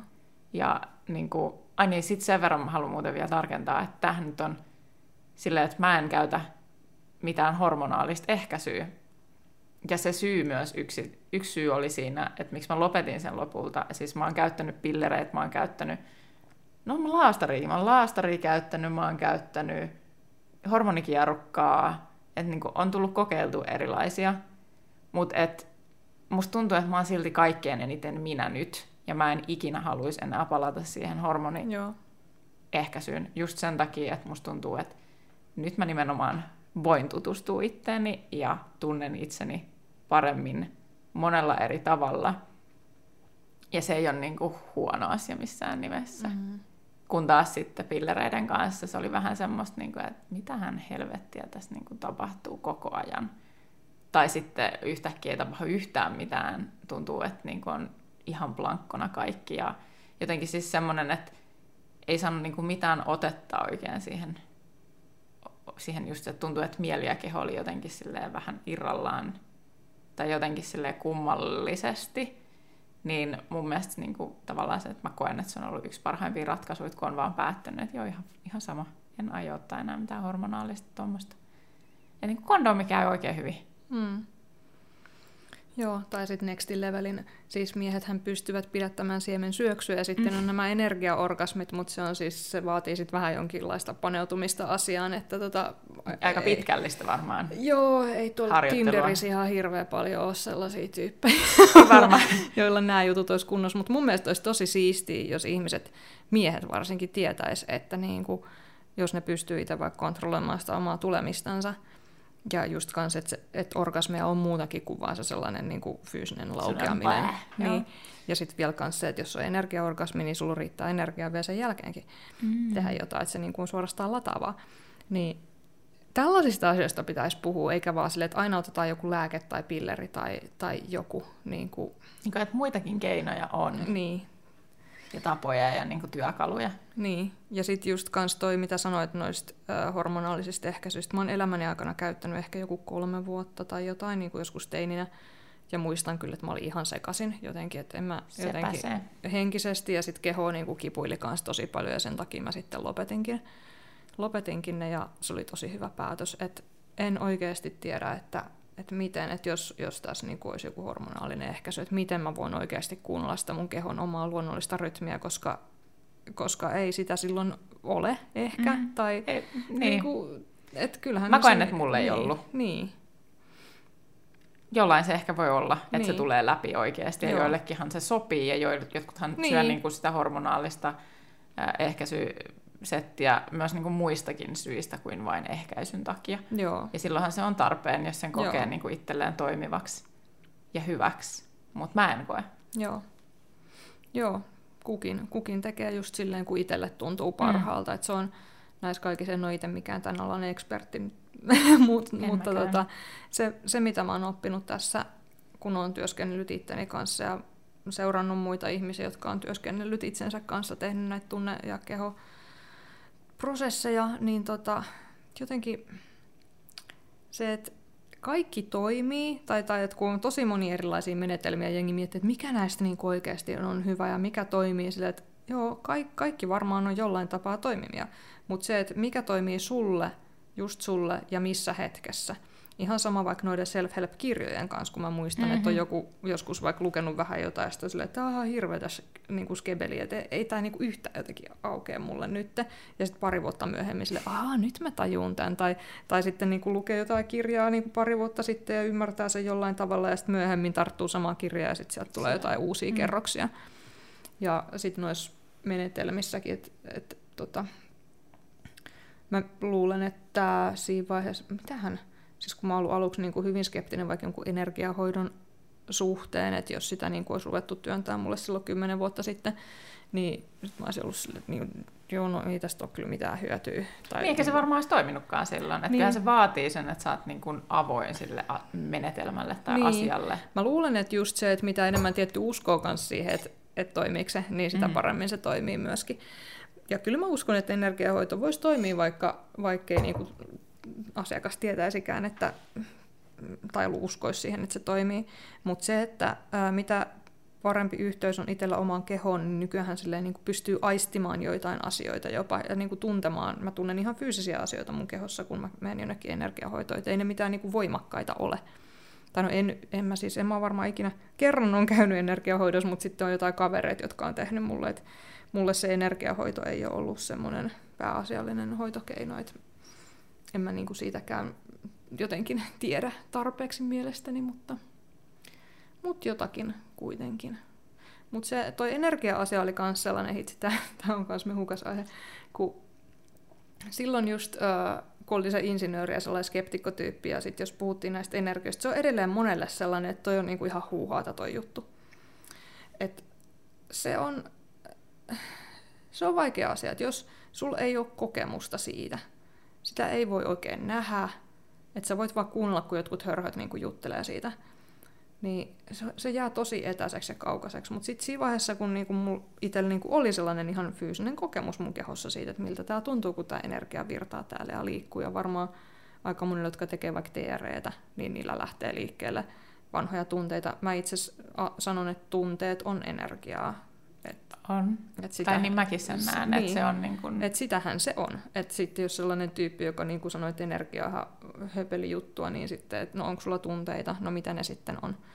Niin niin, koska sitten se ei niin, että no, asioita, no niin, mutta mitä ne asiat mm, ehkä vois olla, niin. miksi ne tuntuu sun kehossa, missä niin. ne tuntuu kaikki. Hei, ja toikin on yksi hyvä menetelmä siis miettiä, että jos pohtii niin kuin tunteita, okei, tunteet on iso, iso asia sinänsä käydä myös läpi, ja niiden tutkiminen on myös iso prosessi, mutta tavallaan se, että jos pikkasen havainnoi siis itsessään niitä omassa kehossaan, hmm. niitä tunteita, että okei, nyt mä oon iloinen, missä se tuntuu, missä se tuntuu, missä se tuntuu mun kehossa, niin sekin luo jo niin kuin sitä. Tai jos mä oon surullinen tai mua ahistaa tai mitä vaan, niin mikä se kehollinen tuntemus on siinä tilanteessa, niin silläkin pystyy jo vähän avaa pikkuhiljaa hmm. sitä, että mikä se mun kehomieliyhteys on ja mitä siellä niin tapahtuu.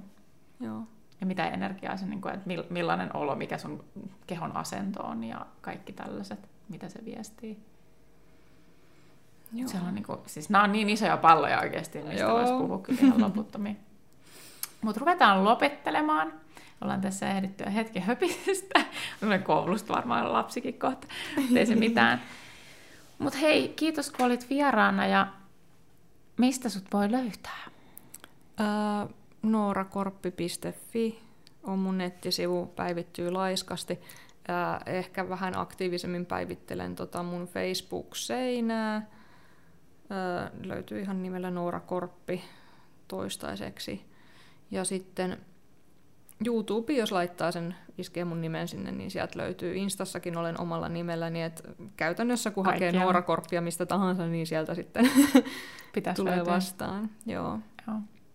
Hei, kiitos kun olit vieraan. Kiitos kun sain tulla. Tämä oli mukava keskustelu. Kiitos kun kuuntelit. Ja jos et vielä seuraa mua Instagramissa, niin löydät mut siellä, sieltä nimellä Avaran mieli. Ja jos koet esimerkiksi tarvetta stressin purulle, keinoja, et tiedä välttämättä oikein, että miten sä käsittelisit sun stressiä tai mitä keinoja voisi olla, niin multa löytyy sieltä Instagramin kautta profiilin linkeistä tämmöinen ilmainen 11 tapaa 11 päivää, miten vähentää stressiä minikurssi. Se on tämmöinen sähköpostikurssi, jonka voi käydä sitten ihan täysin omaan tahtiin, ja sen idea onkin just se, että sä et nyt 11 päivässä omaksu yhtäkkiä 11 erilaista stressin purkukeinoa, vaan se, että sä voit vaikka, jos sä haluut, niin tarttua yksittäisenä päivänä johonkin, jos se tuntuu, että siellä on jotain, mikä sua kiinnostaa, tai sitten jopa odottaa, että ne kaikki keinot tulee sen 11 päivän jälkeen, ja, tai niin kuin 11 päivän aikana, ja sitten mennä katsomaan, että mitä sieltä löytyy, ja sitten valita sieltä aina tarpeen mukaan sen, mikä sua kiinnostaa kaikkein eniten. Eli idea on siinä, että voit käydä sen kurssin siitä siis aivan omassa tahdissasi ja ilman semmoista painetta jotenkin omaksua kaikki mahdolliset keinot siinä hetkessä. Ja tällä kyseisellä minikurssilla mä myös tuon esiin eräänä päivänä erilaisia konkreettisia työkaluja, esimerkiksi niin kuin menetelmiä, minkä avulla sitä stressiä voi purkaa. Ja on ne okei, okay, ne kaikki on konkreettisia, mutta tarkoitan tosi ehkä niin kuin fyysisiä. Ja siellä on yksi joukossa, mitä mä oon siis tehnyt jo pidemmän aikaan itse vuodesta 2019 ja opettanut ryhmille ja sitten yksittäisille henkilöille, niin TRE-menetelmä, tärinäterapia ja ensi viikolla mun monologijaksossa, niin mä kerron vähän enemmän tärinäterapiasta, miten mä oon itse sen löytänyt, mitä se on mulle antanut ja miten sitä käytetään ja mistä oikeastaan on edes kysymys. Eli ensi viikkoon, moikka!